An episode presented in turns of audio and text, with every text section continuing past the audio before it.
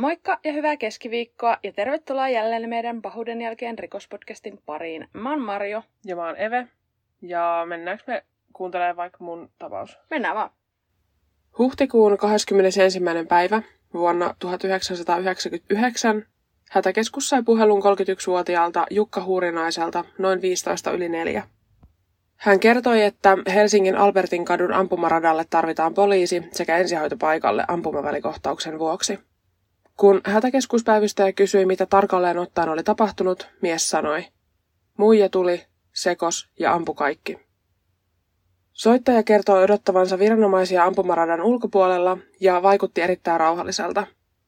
Kun poliisipartio otti suunnakseen tämän kyseisen ampumaradan, oli partio kovin epäuskoinen. He epäilivät, että kyseessä oli mahdollisesti jonkun moottoripyöräjengin välinen ampuminen, sillä tämmöisiä jengitappeluita oli ollut lähiaikoina muutamiakin.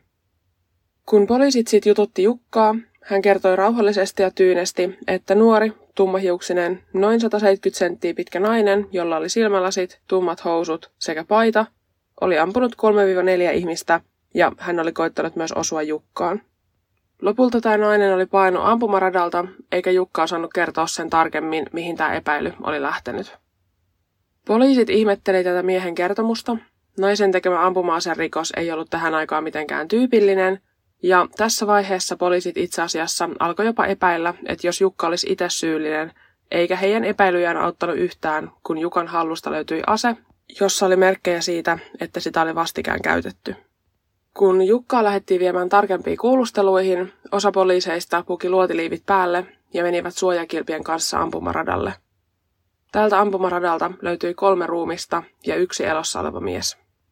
Ampumaradalla ei ollut merkkejä enää ampujasta, joten ensihoito pääsi loukkaantuneen uhrin luokse ja kuljettivat hänet sairaalaan. Ampujan uhreina olivat 23-vuotias ampumaradan valvoja, 25-vuotias automaatiomekaanikko ja 37-vuotias autonkuljettaja. Heitä oli ammuttu päähän sekä ylävartaloon teloitustyylillä. Tämä uhri, joka kuljetettiin sairaalaan, jäi henkiin, mutta hänelle jäi elinikäisiä vammoja. Poliisit alkoi etsiä välittömästi mahdollisesti vapaana olevaa ampujaa, he kävivät lähialueen sairaalat läpi ja samoin lähitalojen rappukäytävät. Poliisit olivat lähes varmoja, että syyllinen löytyisi läheltä, mutta tuntien etsintöjen jälkeen hän oli edelleen vapaana. Helsingissä oli aurinkoinen talvipäivä pienellä pakkasella, joten ulkona oli paljon ihmisiä, joka sitten taas vaikeutti poliisin etsintöjä. Lopulta poliisi otti yhteyttä mediaan ja kertoi tapahtumista avoimesti ja julkaisivat tämän todistajana toimineen Jukan kuvailun epäilystä eikä mennyt aikaakaan, kun tieto oli levinnyt laajasti kaikkialle. Samaan aikaan, kun epäiltyä etsittiin, oli Jukka kuulusteluissa. Poliisi halusi varmistaa, ettei hän ollut syyllinen ja keksinyt tarinaa naisesta, joka olisi painut rikospaikalta. Kun Jukka kävi läpi tapahtumia, hän kertoi, että alkuun kaikki oli ollut rauhallista. Kun kaikki ampujat olivat ampuneet ensimmäisen kierroksen, oli hän ollut menossa katsomaan, miten laukaukset olivat maalitauluihin osuneet kun oli kuullut vielä yhden laukauksen. Ampumaradalla ei siis saa ampua, jos joku muu on siellä radoilla, joten Jukka oli kääntynyt katsomaan muita ampujia kohti, jotta tietäisi mitä tapahtuu, ja tällöin hän näki, että naisampuja oli kääntyneenä ja ampui 23-vuotiaasta ampumaradan valvoja ohimolle ampumaradan omalla Beretta-pistoolilla.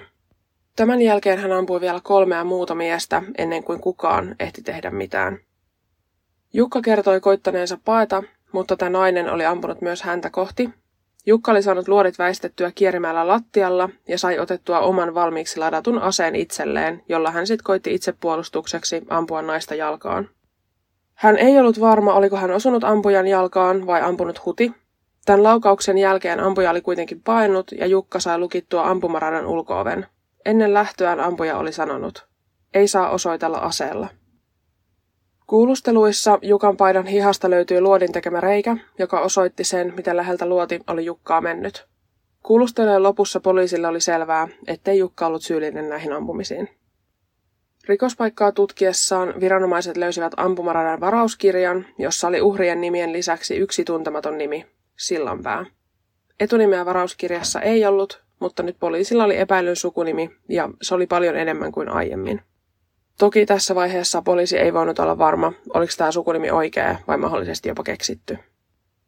Kun lähialueilta ei epäilyä löytynyt, oli poliisin laajennettava etsintöjä koskemaan koko Helsinkiä. Näissä etsinnöissä oli mukana yhteensä 20 Helsingin ja Espoon alueen poliisipartiota. Kuitenkin vielä saman illan aikana, noin kuuden aikaan illalla, Helsinki-Vantaan lentoasemalla turvatarkastuksessa työntekijä pysäytti matkustajan, joka yritti pyrkiä portin toiselle puolelle laittamatta käsilaukkua läpivalaisuhihnalle. Tämä työntekijä pyysi, että matkustaja laittaisi käsilaukun hihnalle ja menisi itse turvaportin läpi, jolloin tämä nainen oli tehnyt näin, mutta sen jälkeen portti oli alkanut piipata. Matkustajan taskussa oli patruunoita. Tässä kohtaa tämä turvatarkastuksen työntekijä alkoi sitten ihmetellä tätä matkustajaa. Hän oli matkalla Lontooseen, mutta hänellä ei ollut mitään muuta mukanaan kuin nämä patruunat, vähän rahaa, avaimet sekä pieni käsilaukku. Hänestä tehtiin ilmoitus lentokentällä partioivalle poliisille, ja tämä poliisi oli mennyt juttelemaan tämän matkustajan kanssa ja kyselemään näistä patruunoista. Matkustaja kertoi, että ne olivat muisto hänen edesmenneestä aviomiehestään, joka oli yhdysvaltalainen poliisi. Uutinen Albertin kadun ampumarata-onnettomuudesta ei ollut levinnyt tämän poliisin korviin, joka oli tämän matkustajan kanssa keskustellut, joten hän ei pitänyt tätä matkustajaa mitenkään epäilyttävänä ja päästi hänet jatkamaan matkaansa ja odottamaan lentoaan terminaaliin. Hän kuitenkin oli takavarikoinut nämä hallussa olevat patruunat. Tämän jälkeen tämä poliisi oli palannut takaisin poliisin ja tullin palvelupisteeseen, jossa toinen poliisi kertoi, mitä ampumaradalla oli tapahtunut. Ja tämän kuultuaan tämä poliisi alkoi epäillä, josta hänen aiemmin tapaama matkustaja olikin syyllinen tähän tekoon. Poliisit kävi hakemassa tämän matkustajan lähtöterminaalista ja tarkistivat hänen henkilöllisyytensä. Hän oli 30-vuotias Sanna Sillanpää. Sanna oli nuorin neljästä lapsesta. Hän oli erittäin ahkera ja kiltti sekä kunnianhimoinen. Hän oli koulutukseltaan filosofian maisteri ja hänen pääaineenaan oli tietojen käsittelytiede. Töitä hän teki ATK-asiantuntijana ja työt sujuivat moitteitta. Pikkuhiljaa kuitenkin jokin alkoi muuttua. Muutamaa vuotta ennen tekoa Sanna alkoi eristäytyä muista, jopa omasta perheestään – hän muuttui hiljaiseksi ja pelokkaaksi, eikä halunnut lähteä kotoaan mihinkään, edes töihin. Hän uskoi, että hänen työpaikalleen oli asennettu kuuntelulaitteita ja hän kertoi sisarelleen joutuneensa seksuaalirikoksen uhriksi. Sisko on jälkikäteen epäillyt tämän asian paikkansa pitävyyttä. Sanna myös peitti kotinsa ikkunat verhoilla ja vetäytyi aina vaan syvemmälle omaan maailmaansa. Hänellä ei ollut aikaisempaa rikosrekisteriä tai mitenkään viitteitä mistään väkivaltaisesta käyttäytymisestä. Sanna vietiin kuulusteluihin ja häntä epäiltiin kolmesta murhasta ja kahdesta murhan yrityksestä. Viranomaisille selvisi, että Sanna oli kävellyt ampumaradalta reilun kilometrin matkan rautatieasemalle, jossa hän oli hypännyt bussiin numero 615 ja matkannut sillä lentokentälle. Lentokentällä hän oli heittänyt käyttämänsä aseen roskiin, josta itse asiassa siivooja sen löysi. Aseesta löytyi Sannan sormenjäljet ja se oli ladattu. Hän oli siis matkustanut ladatun aseen kanssa lentokentälle bussilla. Kuulusteluissa Sanna oli erittäin poissaoleva, mutta rauhallinen. Hän vastasi vain yhteen poliisin kysymyksistä. Nimittäin kun poliisi kysyi, oliko hän ammuskelojen takana, hän vastasi, ettei ollut. Kun poliisi ilmoitti, että Sanna on nyt pidätetty, hän kehoitti poliisia kertomaan pidätyksestä Yhdysvaltain suurlähetystölle – Sanna tosissaan oli siellä lentoasemalla kertonut, että nämä hänen hallusta löydetyt patruunat olivat kuuluneet hänen edesmenneelle aviomiehelleen, mutta tämä oli Sannan harhakuvitelmaa. Hän ei koskaan ollut naimisissa yhdysvaltalaisen poliisin kanssa, mutta hän oli kuitenkin ollut Yhdysvalloissa vaihdossa, ja tämä mies, jota Sanna väitti miehekseen, oli hänen luokkakaverinsa. Suomen poliisi kontaktoi tämän miehen kanssa, sillä hän ei ollut menehtynyt niin kuin Sanna oli väittänyt, ja kun häneltä kysyttiin, oliko hänellä ollut Sannan kanssa suhde tai olivatko he ystäviä, niin hän ei edes muistanut Sannaa kouluajoilta. Poliisi piti mahdollisena, että mies olisi ollut Sannan ihastuskouluajoilta ja sen vuoksi tämä mies oli osa Sannan harhakuvitelmaa. Hänen asuntoonsa saatiin kotietsintälupa ja hänen kotoaan löytyi televisiosarjasta salaiset kansiot, useita videoita ja lehtileikkeitä – Poliisi kävi tämän sarjan läpi tarkkaan, jos siinä olisi ollut viittauksia tällaiseen tekoon, ja olisi voinut ajatella, että Sanna olisi saanut ideansa tähän tekoon tästä sarjasta, mutta mitään tällaiseen viittaavaa ei löytynyt. Hän oli ensikertalainen Albertin kadun ampumaradalla, ja tämän vuoksi hänen uhrikseen joutunut valvoja oli hänen mukanaan ja vierellään. Vaikka Sanna oli ensikertalainen täällä ampumaradalla, niin aseet eivät kuitenkaan olleet hänelle outoja, sillä hänen entisellä miesystävällään oli ollut useita aseita, ja helmikuun alussa Sanna oli koittanut ostaa itselleen kahdesti oman aseen itsepuolustustarkoituksessa, mutta nämä kerrat jäivät vain yritykseksi. Vaikka Sanna ei kuulusteluissa ollut yhteistyössä poliisin kanssa, oli toukokuussa 1999 poliisi saanut tarpeeksi todisteita hänen syyllisyydestään. Aseessa oli hänen sormenjälkensä, hänen käsissään oli ollut pidetyshetkellä ruudinjäämiä ja elon jääneet uhrit olivat tunnistaneet Sannan ampujaksi. Puolustus sanoi, ettei kyseessä ollut murha ja Sanna kielsi osallisuutensa näihin tekoihin. Hän itse asiassa väitti, ettei edes ollut ampumaradalla tekojen aikaan. Kesäkuussa 1999 Sanna lähetettiin mielentilatutkimukseen ja hänen todettiin sairastavan paranoidista skitsofreniaa. Tämä diagnoosi oli hänelle uusi, hänellä ei ollut lääkitystä kyseiseen sairauteen. Sannan vanhemmat olivat koittaneet suostutella Sannaa lääkäri vastaanotolle useaan otteeseen, mutta hän ei ollut halukas hakeutumaan hoitoon, eikä lopulta avannut enää ovea vanhemmilleen tai vastannut heidän puheluihinsa. Hänen vointinsa alkoi mennä aaltoilevasti, oli aikoja kun meni tosi hyvin ja oli aikoja kun meni huonosti, todella huonosti. 2. eka helmikuuta vuonna 1999, eli päivänä kun hän teki nämä rikokset, oli hän mennyt aamusta siskonsa luokse ja poistanut omat kuvansa kehyksistä. Tämän tehtyään hän lähti, ja seuraavana päivänä hänen vanhempansa saivat soiton, jossa poliisi kertoi rikoksesta, josta hänen tytärtään epäiltiin. Koko perhe oli järkyttynyt ja shokissa. Lokakuussa 1999 oikeus totesi Sannan syylliseksi kolmeen tappoon sekä kahteen tapon yritykseen, mutta hänet jätettiin syyntakeettomana tuomitsematta vankeusrangaistukseen ja hänet siirrettiin Kuopioon Niuvaniemen vankimielisairaalaan hoitoon. Hänet määrättiin myös maksamaan useita kymmeniä tuhansia markkoja korvauksia uhreille sekä heidän omaisilleen. Syyttäjä valitti tästä tuomiosta. Hänen mielestään teko oli harkittu, sillä Sanna oli ollut pakenemassa maasta ja oli selkeästi suunnitellut sen ennalta, mutta hovioikeus piti tuomion ennallaan. Lääkäreiden mukaan hänen käytöksensä sopi täysin tähän hänen sairauteensa, eikä suinkaan tarkoittanut sitä, että hän olisi ymmärtänyt tekojensa merkityksen.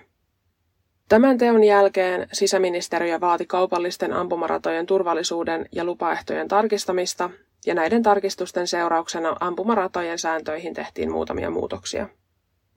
Tähän loppuun mä voisin vielä mainita erään parturimestari Brewer Backstromin kirjoittamasta kirjasta, jossa hän kertoi tämmöisiä erikoisia tapauksia, joita hänen liikkeessään oli sattunut.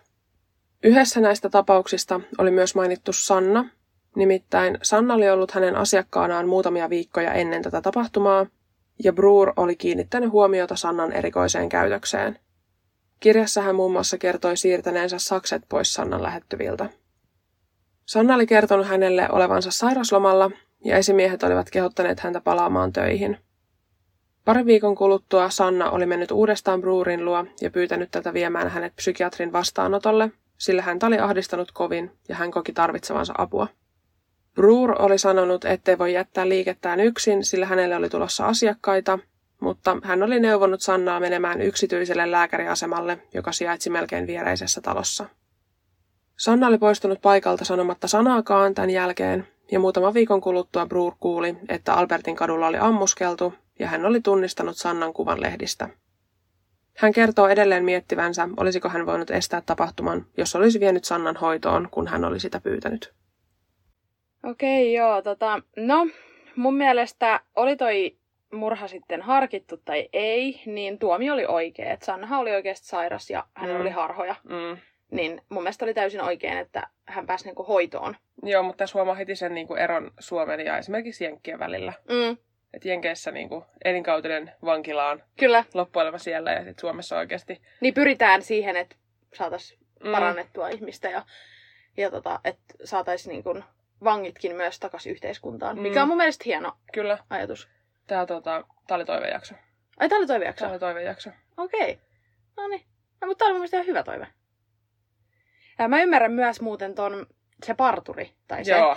niin tota, mä ymmärrän, että syyttää itteensä, mutta eihän se hänen vika ole.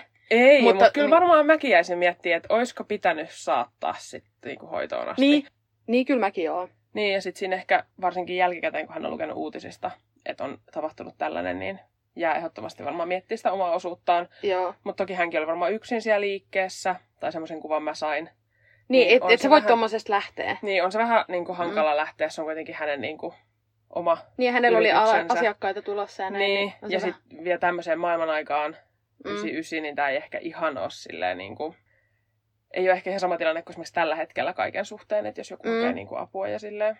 Ei, ei varmaankaan. Mm.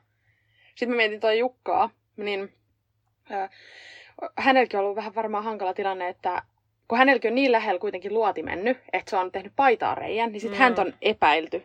Mm. Mm. Aluksi totta kai, Mm. mm. siis kyllähän mäkin aluksi, kun mä kuuntelin, kun mä en ollut kuullut tästä, tai mä olin kuullut tästä silleen niin kuin vähän, mutta en, en niin kuin ottanut selvää paremmin, niin mä ajattelin, että, että joo, että no se on varmaan se, että se Mm. yrittää nyt kusettaa, että on joku. Niin. Niin, Mutta sen hän oli siis jotenkin vaan oikein romahtanut siellä kuulusteluissa sit sen jälkeen, kun hän oli tajunnut, että se oli oikeasti niin kuin, ei varmaan edes senteistä kiinni. niin varmasti. Että oli tosi... Niin ja onneksi pystyttiin nyt todistaa, että Mm. mm. ei ole hän. Mutta on se varmaan kauhea tunne, että sä soitat apua mm. Ja tajut, että itsekin Niin, on siis ihan ampua. kauhea, kun mäkin on ollut siis ampumaradalla, säkin, niin. Niin. eikö säkin ollut? On, joo. Niin, niin onhan se ajatuksena, että kun sä lähdet hakemaan, kun mä olin semmoisella ampumaradalla, mulla on mielestäni kyllä, että se ei niinku tullut se taulu sieltä, Joo. vaan että sinne piti kävellä niinku katsomaan. Niin Aa, onhan se niin, niinku niin, ihan joo. kauhean ajatuksena, että sä oikeasti kävelet sinne ja ihmiset sun takana on aseitten kanssa. Niin, Että sun täytyy vaan luottaa siihen, että ei siellä kukaan ammu. niin, niin. Että tossakin kun tää Jukka on lähtenyt kävelemään sinne katsomaan, että mitä hän on osunut sinne tauluun, niin sit yhtäkkiä kun hän on kuullutkin luodin, niin on varmaan oikeasti Niin. silleen, että niinku, Niin, Mitä? joku tänne niin, että siis ihan oikeasti, että, että menikö hän jotenkin kesken, että mikä homma. Niin, niin jo. Toki mulla on vähän eri, mä oon harrastanut sitä haulikkoammuntaa kiekoilla, niin me ei kävellä sit sinne. Niin, siis sä et ollut oikein niin ampumaradalla vai? Äh, No oon mä itse Siis asiassa siellä- ollut, mä oon ampunut ilmakiväärillä ampunut sinne tauluihin ja menty Mutta me ollaan oltu mutta siellä niinku sisällä oikein siis. me ollaan niinku ulkotiloissa. Niin, me ollaan, mä oon ollut siis sisällä oikein ampumaradalla ampumassa semmoisella jollain, Joo, me ollaan jollain ulko, ulkoampumaradoilla Niin. ilmakivääri. Kyllä sinnekin käveltiin, mutta, mutta sitten siinä haulikkoammunnassa ei kävellä sinne. Mutta on siinäkin vähän, kyllä mä ajattelin aina silloin, kun mä menin sinne paikalle, niin mä ajattelin, että joku, jos näistä sekoo Mm, ja ampuu. niin. Kun ei tiedä, meilläkin oli, siellä on, ne on niin kuin tiedät, tosi tärkeät säännöt. Ei Mm. saa kävellä, pitää olla niin kuin pippo auki ja kaikki, kun Joo. menee sinne. Tai siis kun kävelee jossain muualla kuin siinä omalla ampumapisteellä. Mm, Mutta joo, on se kyllä vähän kuumottavaa. niin. Ja sitten kauhean, että tässäkin on niinku työntekijä. Mua niin jotenkin, totta kai myös tämmöistä menee harrastaa ja ampumaan, niin on Mm. tosi kurja, mutta se, että joku on niinku töissä ja kuolee, niin se on Niin. mun mielestä ihan siis hirveätä. Niin ja vaikka toikin työpaikka on tommonen, että ollaan aseiden kanssa tekemisissä, niin ei sitä ajattele, että se on vaarallista, Niin. koska se on niinku, ihmiset harrastaa ja se on hauskaa on semmoista niinku, niin- niin. niin. niin. Et ihan kauhea. Et ei ole kuin vaikka tyyli poliisi, joka voi Mm. joutua vaaratilanteeseen. Mm, kyllä. Mutta, Niin, se on ehkä siihen työn kuvaan kuuluu se, että poliisilla on, tulee niin kuin aika kuumottavia tilanteita. Niin, Mutta he niin. myös osaa varautua siihen. Hekin varmaan on täällä ampumaradalla jotain ohjeita saanut, että mitä kuuluu tehdä, jos käy. Varmasti. Mutta eihän tässäkään tilanteessa sä oot niinku vieressä, niin ei sulla ole mitään, mitä sä voit tehdä, kun se yhtäkkiä joku kääntyy ja ampuu. Ei, ei Mm. olekaan. Mut joo, mennäänkö me sitten sun tapaukseen? Mennään vaan, joo. Mulla on hei muuten tosta ensi kaudesta vähän kerrottavaa. Mä en, siis oikeasti mä lähden. Koska mä lähden. siis- Nyt sä oot silleen, että mä oon itse asiassa tehnyt kaikki kymmenen jaksoa jo, että tota, mä olen jo En- tuolla ensi vuoden jaksoissa. En ole tehnyt. Mä oon tehnyt muutaman kaud- ö, tota, jakson ensi Okei, no mulla on kaudelle. tässäkin kaudella vielä tekemättä. Joo, joo.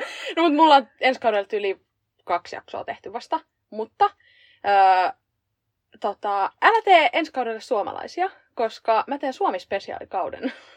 Et oo tosissas. Joo, mulla tulee pelkkiä Älä suomalaisia tee. tapauksia. Oikeesti. Joo. Niin tota, itse asiassa kuulijoillekin, hoi hoi, että tota, jos teillä on jotain ehdotuksia mulle, mistä suomalaisista haluatte kuulla, niin tota, saa ehdottaa. Mä teen Tota, pelkästään suomalaisista. siis näitä on kyllä toivottu tosi paljon niin No sen suomalaisia takia- meiltä. Mm, sen takia mä ajattelin, että repästää ja tehdään kymmenen kerralla. Niin... Siis mä en kestä sua oikeasti. Se, joo. Joo. Ja kiva toi, että älä tee sit. Oh, okei. Okay. niin. Tai jos teet, niin älä tee samoista, että kannattaa sille. No ehkä mä en sitten tee.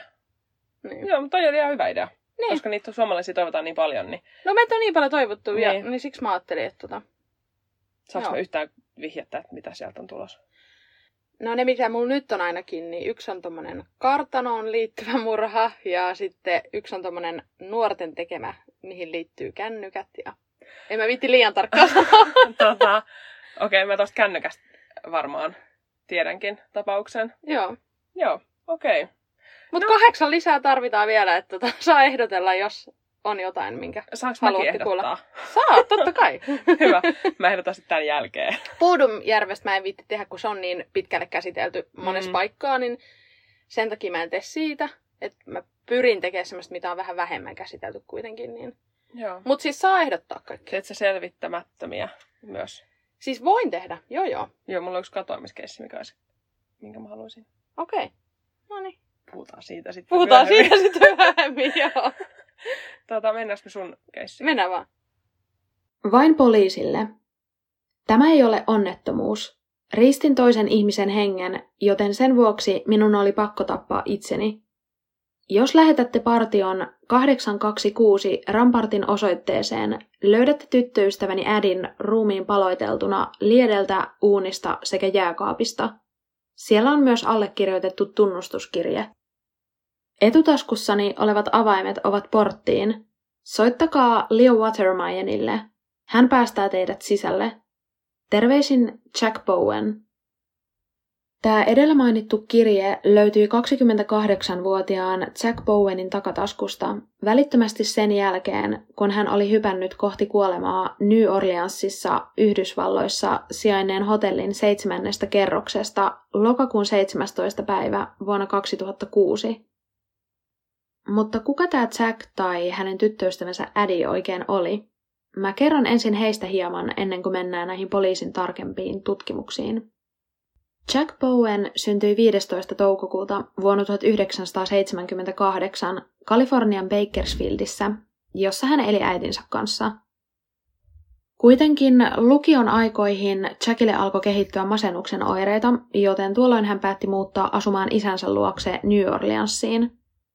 Jack oli jo nuoresta lähtien erittäin miellyttämisen haluinen, eikä hän halunnut koskaan tuottaa pettymystä kenellekään, joten hän koitti aina muuttaa itseään vastaamaan toisten ihmisten haluja. 18-vuotiaana Jack valmistui lukiosta ja tuolloin hän aloitti myös baarimikon työt täällä New Orleansissa. Hän tapasi ensimmäisenä työpäivinään 28-vuotiaan Lana Schubakin, jonka kanssa hän alkoi seurustella lähes välittömästi ensitapaamisen jälkeen. Eikä tästä mennyt kauaakaan, kun Lana jo kertoi Jackille odottavansa tälle lasta. Vaikka Jack ei ollut alkuun iloinen kuullessaan tästä perheellisäyksestä, muuttui hänen mielensä aika nopeasti, kun hänen esikoisensa syntyi. Jack ja Lana meni naimisiin ja heille syntyi toinenkin lapsi, joten kaikki vaikutti menevän oikein hyvin. Jack halusi varmistaa lapsilleen hyvän elämän, joten hän päätti värväytyä armeijaan. Hän palveli sekä Kosovossa että Irakissa, kunnes hänet vapautettiin näistä tehtävistä – Jack kärsi kovasta posttraumaattisesta stressireaktiosta, niin kuin tosi monet muutkin sotaveteraanit, ja etenkin yksi tapaus oli jäänyt hänen mieleensä. Hän oli antanut eräälle paikalliselle nuorelle karkkia, mutta oli kuullut seuraavana päivänä, että tämä nuori oli tapettu, koska hänen kuultiin kommunikoineen Jackin eli yhdysvaltalaisen sotilaan kanssa. Jack tunsi tästä kovaa syyllisyyttä ja se vaikuttikin hänen luonteeseensa pysyvästi. Joidenkin lähteiden mukaan tämä Jackin vapautus näistä tehtävistä olisi johtunut siitä, kun Jack tahallaan epäonnistui kuntotesteissä, jotta hän pääsisi kotiin perheensä luokse, mutta tästä ei kuitenkaan ole täyttä varmuutta. Oli miten oli, kuultuaan tästä vapautuksesta Jack oli onnellinen, että pääsisi viettämään perheelämää, mutta kotiin palattuaan elämä ei kuitenkaan sujunut niin kuin Jack oli kuvitellut. Lana koki Jackin muuttuneen ja he alkoi riidellä lähes päivittäin, kunnes tilanne eskaloitui ja he päätyi eroon. Eron jälkeen vuonna 2015 27-vuotias Jack aloitti uudestaan työt baarimikkona New Orleansissa, ja tällöin hän tapasi 28-vuotiaan Addie Hallin. Addie syntyi 5. tammikuuta vuonna 1976 Pohjois-Karolainassa Yhdysvalloissa – Vaikean ja epätasapainoisen suhteen päätyttyä hän halusi aloittaa elämänsä täysin alusta ja otti suunnaksi New Orleansin ja aloitti työt baarissa. Ädillä oli mielenterveysongelmia. Hänellä oli todettu kaksisuuntainen mielialahäiriö, johon hänen tuli ottaa lääkkeitä säännöllisesti. Ädi ei kuitenkaan tehnyt näin, vaan hän otti lääkkeitä ihan miten sattuu, jolloin hänen mielialansa vaihtelivat ja hän oli melko arvaamaton päätöstensä suhteen. Hän käytti myös alkoholia ja muita päihteitä, muun muassa kokaiinia, jotka pahensivat hänen sairauttaan ja muuttivat hänen luonnettaan täysin. Äidin ystävien mukaan hän iski aina kännissä kaikkien läheistensä heikkouksiin ja virheisiin, joita he olivat koskaan elämässään tehneet, ja muistutti heitä niistä. Tämän vuoksi jotkut hänen ystävistään jättäytyi täysin taka-alalle. Ädi rakasti New Orleansia. Hän koki, että tämä kaupunki oli kaikessa huolettomuudessaan kuin tehty hänelle, ja täällä hän pystyi täysin vapaasti harrastamaan myös hänelle rakkaita asioita, kuten runojen kirjoittamista ja tanssia. Kun Eddie ja Jack alkoi seurustella, he huomasivat välittömästi, että heidän välillä on kemiaa, mutta tällöin Eddie vetäytyi kuoreensa ja päätti testata Jackia. Hän flirttaili Jackille ja kiusoitteli tätä nähdäkseen, oliko mies tosissaan. Hän nimittäin epäili, että Jackillä on monta muutakin naista kierroksessa, mutta näin ei kuitenkaan ollut. Jack oli aidosti erittäin kiinnostunut ädistä, eikä tapaillut muita naisia, vaan keskitti kaiken huomionsa ädiin. Jackillä ja ädillä oli samanlainen elämäntyyli sekä elämänkatsomus. Molemmat rakastivat bohemia elämäntapaa ilman tiukkoja aikatauluja, ja he käyttivät päihteitä lähes päivittäin. Jack alkoi viettää aikaa pääasiassa äidin asunnolla, mutta vain muutaman kuukauden seurustelun jälkeen tuli hurrikaani Katrina, ja paikat meni New Orleansissa kiinni. Kaikki ihmiset pakeni muualle, mutta Jack ja Eddie päättivät toisin. He halusi jäädä ja selvitä yhdessä tästä luonnonkatastrofista. Tämä päätös toi heitä lähemmäs toisiaan, sillä he eli tietynlaisessa symbioosissa toistensa kanssa, eikä ulkopuolisia päässyt puuttumaan suhteeseen. Heidän työpaikkansa oli suljettu, joten heillä ei ollut muuta tekemistä kuin olla täysin kaksin. Ajoittain he myös varasti alkoholia suljetuista baareista ja joivat sitä joko itse tai myivät muille ihmisille, joita he oli tavannut. Ihan kaikki muutkaan ihmiset ei ollut siis painut tätä hurrikaania muualle, vaan jotkut oli jäänyt koteihinsa. Jack ja Eddie käytti myös muita päihteitä, pääasiassa juuri tätä kokaiinia. Jotkut lehdet haastatteli heitä ja kirjoitti heistä artikkeleita, joissa he perustelivat päätöstään jäädä – Näissä haastatteluissa he myös kertoo, miten elivät luonnonkatastrofin keskellä ilman juoksevaa vettä tai esimerkiksi lämmitystä. Kun tämä tilanne alkoi rauhoittumaan ja parin suhde vakiintui, niin arki alkoi palata ennalleen. Tällöin myös todellisuus iski päin pariskunnan kasvoja. Ädin oli vaikea ymmärtää sitä, että Jackin mukana tuli myös automaattisesti hänen lapsensa sekä osittain myös hänen ex-vaimonsa – kun taas ädi olisi halunnut Jackin vain yksinään itselleen. Tämä oli suurin negatiivinen asia heidän suhteessaan, ja se aiheutti riitoja, jotka lopulta eskaloitu fyysisiksi tappeluiksi, pääasiassa ädin puolelta. Pian heidän suhde muuttui tällaiseksi on-off-suhteeksi ja alkoi toistaa tiettyä kaavaa. Ensin riideltiin, sitten kuvaan tuli väkivalta, jonka jälkeen suhde päättyi eroon, ja hetken erossa olemisen jälkeen he palasivat taas yhteen, ja sama litania alkoi alusta. Vuonna 2006 yhden eron aikana Jack aloitti määrätynlaisen salasuhteen miehen kanssa. Hän oli ymmärtänyt olevansa biseksuaali, mutta hän ei ollut valmis kertomaan tästä vielä kaikille läheisilleen, edes ädille. Kun ädi sai sitten jotain kautta tietää tästä suhteesta, hän raivostui täysin. Hän muun muassa lähetti kaikille Jackin naispuolisille ystäville viestin, että Jackillä oli AIDS, vaikka näin ei siis kuitenkaan ollut. Jackillä ja Ädillä oli edelleen suhteessa selvittämättömiä asioita ja heidän suhteensa jatkui samalla tyylillä kuin ennenkin. Ilmeisesti Jackin suhde tähän toiseen mieheen alkoi hiipua.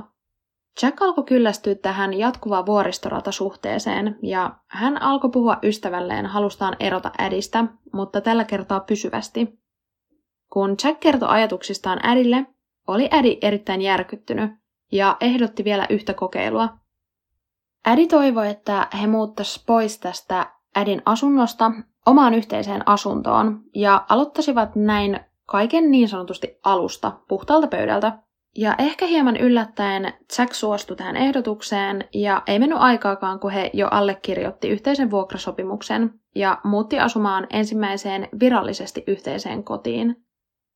4. lokakuuta vuonna 2006, vain pari päivää sen jälkeen, kun pari oli muuttanut yhteen, äiti sanoi haluavansa erota, ja hän meni vuokraisännän ovelle ja pyysi, että Jackin nimi poistettaisiin tästä vuokrasopimuksesta, ja jotenkin ihmeen kaupalla näin tehtiin. Jack oli tässä vaiheessa maksanut asunnosta kahden kuukauden vuokran ennakkoon, ja kun ädi palasi kotiin, hän ilmoitti Jackille, että asunto oli nyt hänen, ja käski Jackin lähteä. Tämän jälkeen pariskunta alkoi riidellä, ja riita muuttui taas fyysiseksi niin kuin aikaisemminkin, mutta se johti nyt siihen, että ädi menehtyi. 6. lokakuuta äidin läheiset alkoi ihmetellä, missä ädi oli, kun kukaan ei ollut kuullut hänestä mitään. Jack kertoi, että ädi oli jättänyt hänet ja muuttanut takaisin Pohjois-Karolainaan.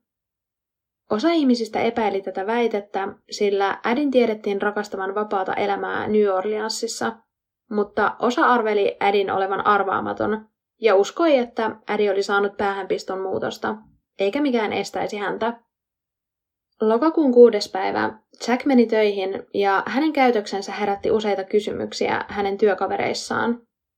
Jack oli hiljainen ja omissa ajatuksissaan. Hänellä oli jatkuvasti sekä aurinkolasit että hattu päässä työpaikalla, ja hänen ei saanut kunnolla kontaktia. Nämä työkaverit ei kuitenkaan huolestuneet tästä asiasta sen enempää, koska he ajattelivat, että tämä johtuisi Adin ja Jackin erosta. Seuraavana päivänä tästä, eli lokakuun seitsemäs päivä, Jack tuhlasi älyttömiä summia rahaa alkoholiin ja huumeisiin. Hän kiersi erilaisia strippiklubeja ja osti palveluita myös prostituoidulta. 17. lokakuuta Jack meni Omni-hotellin kattoterassille juomaan alkoholia koko päiväksi. Ja kun hän oli niin humalassa, että jalat juuri ja juuri kanto, niin hän meni hotellin terassin reunalle ja hyppäsi alas, osuen viisi kerrosta alempana olleeseen autotallin katokseen, ja hän kuoli vammoihinsa välittömästi. Tällöin viranomaiset löys mun alussa mainitun kirjeen Jackin taskusta, ja sieltä taskusta löytyi myös jotain armeijamerkkejä ja kotiavaimet. Poliisien saapuessa Jackin ja Adin kotiin heitä vastassa oli jäätävä tunnelma. Asunnon lämpötila oli laskettu 15 asteeseen. Keittiön liedellä porisi kattiloita, joista yhdessä oli Adin irroitettu pää, jalkaterät ja kädet. Toisessa kattilassa oli perunaa ja porkkanaa. Uunista puolestaan löytyi ädin käsivarret ja jalat, ja niiden päälle oli ripoteltu mausteita. Jääkaapissa oli ädin torso. Kaikki viittasi siihen, että Jackin oli ollut tarkoitus syödä ädin ruumista, mutta sitä ei ole kuitenkaan koskaan saatu vahvistettua. Asunnon seinillä oli mustalla spraymaalilla kirjoitettuja viestejä, kuten soittakaa Lanalle ja perässä oli Lanan puhelinnumero. Toisessa kohtaa luki myös rakastin häntä ja täydellinen epäonnistuminen. Asunnosta löytyi myös Jackin päiväkirja, jossa oli usean sivun mittainen tunnustus tapahtumista allekirjoituksen kera, ja mä luen tästä tunnustuksesta nyt muutamia pätkiä. Tänään on maanantai, 16. lokakuuta. Kello on kaksi yöllä. Tapoin hänet yhdeltä yöllä torstaina 5. lokakuuta. Hän varasti tämän asunnon minulta, koitti potkia minut ulos, eikä ollut hiljaa, joten kuristin hänet rauhallisesti. Se tapahtui hyvin nopeasti. Puolessa välissä pysähdyin ja mietin hetken, mitä olin tekemässä. Päätös keskeyttää ensimmäinen idea ja siirtyä suunnitelmaan B, eli rikospaikkaan, jossa nyt olette, tuli vasta myöhemmin. En pelännyt itseäni, vaikka kuristin rauhallisesti naisen, jota olen rakastanut puolentoista vuoden ajan, ja sen jälkeen paloittelin hänet, mutta pelästyin katumuksen puutetta. Olen tiennyt aina, miten kauhea ihminen olen. Voitte kysyä muiltakin. Päätin lopettaa työt ja tuhlata minulla olleet 1500 dollaria ennen kuin tappaisin itseni, joten niin tein.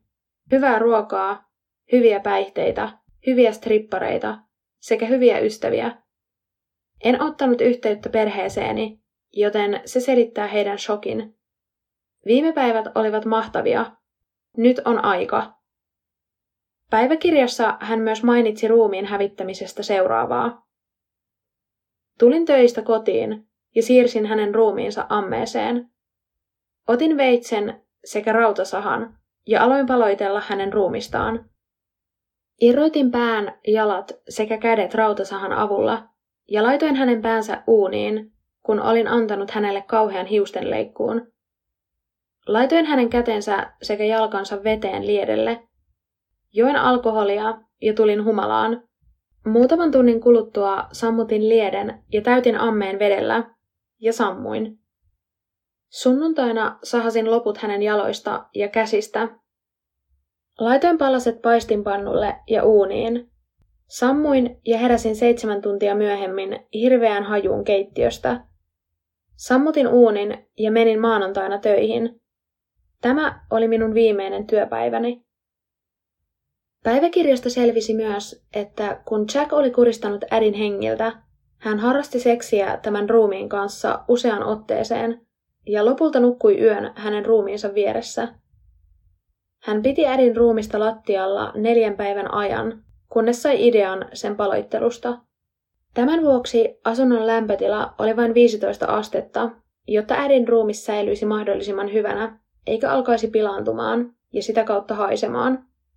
Poliisi oli järkyttynyt tästä kaikesta, mutta he olivat tyytyväisiä, että Jack oli kirjoittanut tunnustuksen teosta selityksineen. On vielä yksi mielenkiintoinen seikka, nimittäin lähteissä oli maininta, että tämä Jackin ja Ädin asunto sijaitsi erään arvostetun hengellisen voodoo-temppelin yläkerrassa, ja tätä tapausta koitettiin liittää voodoohun, mutta tämä oli kaikki mitä varmimmin huhupuhetta. Nykyään New Orleansin kummituskierroksilla, joita järjestetään pääasiassa turisteille, on mahdollisuus nähdä tämä surullisen kuuluisa talo. Siis mun on pakko sanoa tähän, että jokuhan laittoi meille siis viestiä tästä pari-kolme viikkoa sitten. Niin laitto. että tehkää tästä keissi. Ja mä vastasin siihen, että joo, että kuulostaa tosi hyvälle, että tutkitaan. Joo, ja tiedätkö, niin mä luin tämän, kommentoinut. mä luin tämän, tiedätkö, sama kuin, mä oon äh, siis tehnyt tästä jo aikoin sitten tämän. Mm. Niin kun Joo. mä luin sen kommentin, niin sit mä olisin, että ei vitsi, älä ota, älä ota, älä ota, että on tulos mulla jo.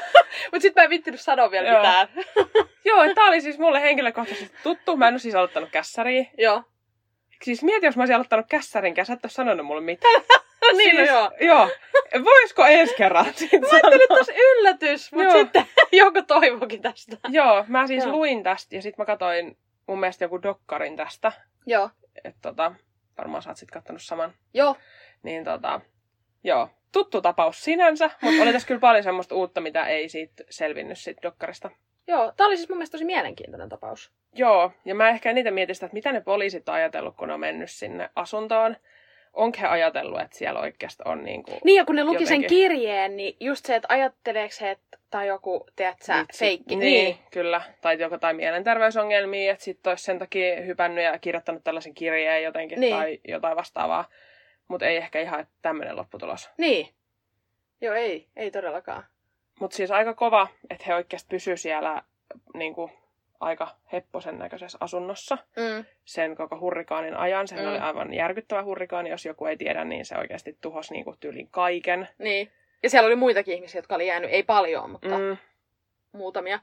mm. Ja mulla tulee siis aina mieleen tämmöisestä, kun säkin kerroit ton, että varastaa just tavaraa ja kaikkea sieltä tietenkin, koska ethän sä saa mistään Mm. kaupasta ostettua mitään ruokaa, Niin. niin ihan siis Walking Dead.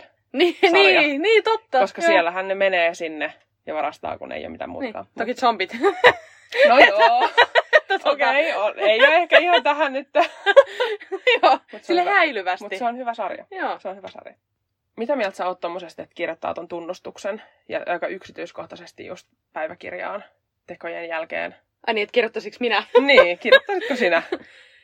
No, en kirjoittais. Mä, mulla tuli tosta jotenkin semmonen, siis vaikka hän kirjoitti tosi raasti, hän on myöskin tehnyt aika brutaalin Mm. murhan, mutta jotenkin mulla tuli semmonen olo, että hän katu. Tai, Okei, no mulle ei tullut, koska hän, hän niinku- oli siellä strippiklubeilla ja dokas. Ja... Niin, mutta en mä näe, miksi hän kirjoittaa muuten tommosen. No varmaan, että ei jää kenellekään mitään epäselvyyksiä. Niin, hän ei halua, että poliisi joutuu tekee turhaa työtä. Niin. Että hän tietää. Tai Niin. niin. Hän ajatteli, että Mutta jos mä tappaisin jonkun, niin mä tappaisin jonkun silleen ajatukset, mä jää kiinni. okei. Okei. Mhm. niin kuin siis, tiedätkö en mä tappa, tapa silleen huvikseen. Niin, niin joo, että hän ei siis periaatteessa saattaa, että hän ei pystynyt elämään itsensä kanssa Niin. sen jälkeen. Niin, niin, niin mä ajattelin, että sen takia hän niinku katuu sitä Mut tavallaan, myös- koska hän rakasti sitä. Niin, ja sitten mä ajattelen, että tähän myös varmaan liittyy, tai mä uskon, että liittyy niin kuin Yhdysvaltain vankilasysteemi ja tuomi, tuomiot. Niin, Koska sähän tiedät, että kun sä jäät tästä kiinni, niin se on niin kuin elinkautinen. niin. Tai kaulakatki. Mutta Niin. mä luulen, että tää oli vahinko tää tappo. Mm-hmm. Mä luulen, että se tuli sen tappelun seurauksena vahingossa. Heillä on ennenkin ollut fyysisiä tappeluita. miten sun mielestä vahinko, esimerkiksi tönäsy vaikka jotain päin silleen, että pää osuu siihen ja sitten sä kuolet, niin miten se etenee siihen, että sä palottelet sen ja maustat ne raajat uuniin? Niin, mutta se onkin sen jälkeen. Mutta miten sä niinku, Mä uskon vaan, että se on vahingossa onhan se nyt vähän sen. outoa, että sit sä palottelet sen ja sit sä maustat ne raajat oikeasti uuniin. On se, mutta mä en, mä en usko, että tämä oli suunniteltu. En mä usko, että hän suunnitteli syövänsä. Siis mä, siinä vaiheessa mä uskon, että hän suunnitteli totta kai syövänsä, kun hän oli Ja maustanut mehän ei tiedetä, että söikö hän. Ei, Niin. ei, ei. Mutta niin kun siinä vaiheessa mä uskon, että hän ajatteli maistavansa tätä entistä Mulla se vaimaa. ajatuksen niin kuin, juoksu ei ole tätä luokkaa kuin sulla. Mun mielestä siis ei. Niin. Mä en sano, että hän ajatteli, että hän palottelee ja maustaa ne raajat, mutta kyllä mä koen, että, että se matka vahingosta tähän lopputulemaan on oikeasti niin pitkä. Niin. Et ei. Ja sitten kun hän oli laskenut sen asunnon lämpötilaa ja kaikkea, hän olisi voinut heti sen jälkeen soittaa poliisille, että nyt kävi näin, että tulkaa tänne. Niin, mutta ehkä hän ei siinä vaiheessa ajatellut. Hän ajatteli, että hän... eh- Ehkä siinä vaiheessa, että hän tappaa itsensä. Niin, Että hän tuhlaa vaan ne rahat, niin kuin mä laitoinkin. Ja, niin, tai luin. niin. Voi olla toki noinkin, eihän sitä tiedä. Niin. Hei, pakko sanoa tähän lopuksi vielä tästä keissistä. Mä en saanut mahtua tähän tota, mun mm. keissiin tätä. Niin tota, ton Jackin ja Adin yksi parhaimmista ystävistä, niin yksi nainen, oli tota, erittäin järkyttynyt siis tuosta Jackin teosta ja tuosta Adin kohtalosta, lähinnä siitä palottelusta, että miten brutaali se oli. Niin kuuden vuoden kuluttua tuosta Adin murhasta, niin hän oli itse miesystävänsä kanssa palotellut yhden 22-vuotiaan tanssijan. Aha. Ja tota, ne oli siis eka puukottanut sen ja sitten oli päätynyt palottelemaan sen ruumiin. Niin Okei. eka sä oot tosi järkyttynyt siitä ja sitten sä Niin. palottelet itse kuuden vuoden päästä, niin Niin ja sä kuitenkin itse tiedät, miltä se on tuntunut, kun joku sun läheinen on niin kuin murhattu ja Niin. tehty näin järkyttävästi. Sitten sä itse teet niin. Niin. Onhan se aika outo. niin munkin mielestä. Mutta oliks meillä jotain lisättävää? Ei ole enää. Sullakaan ei nyt varmasti ole mitään. Ei. No niin. Ei ole. Tota, palataan ensi keskiviikkona jälleen. Meihin saa yhteyden ig at pahuuden jälkeen tai sähköpostilla pahuuden jälkeen at gmail.com. Moi! Moikkeli moi!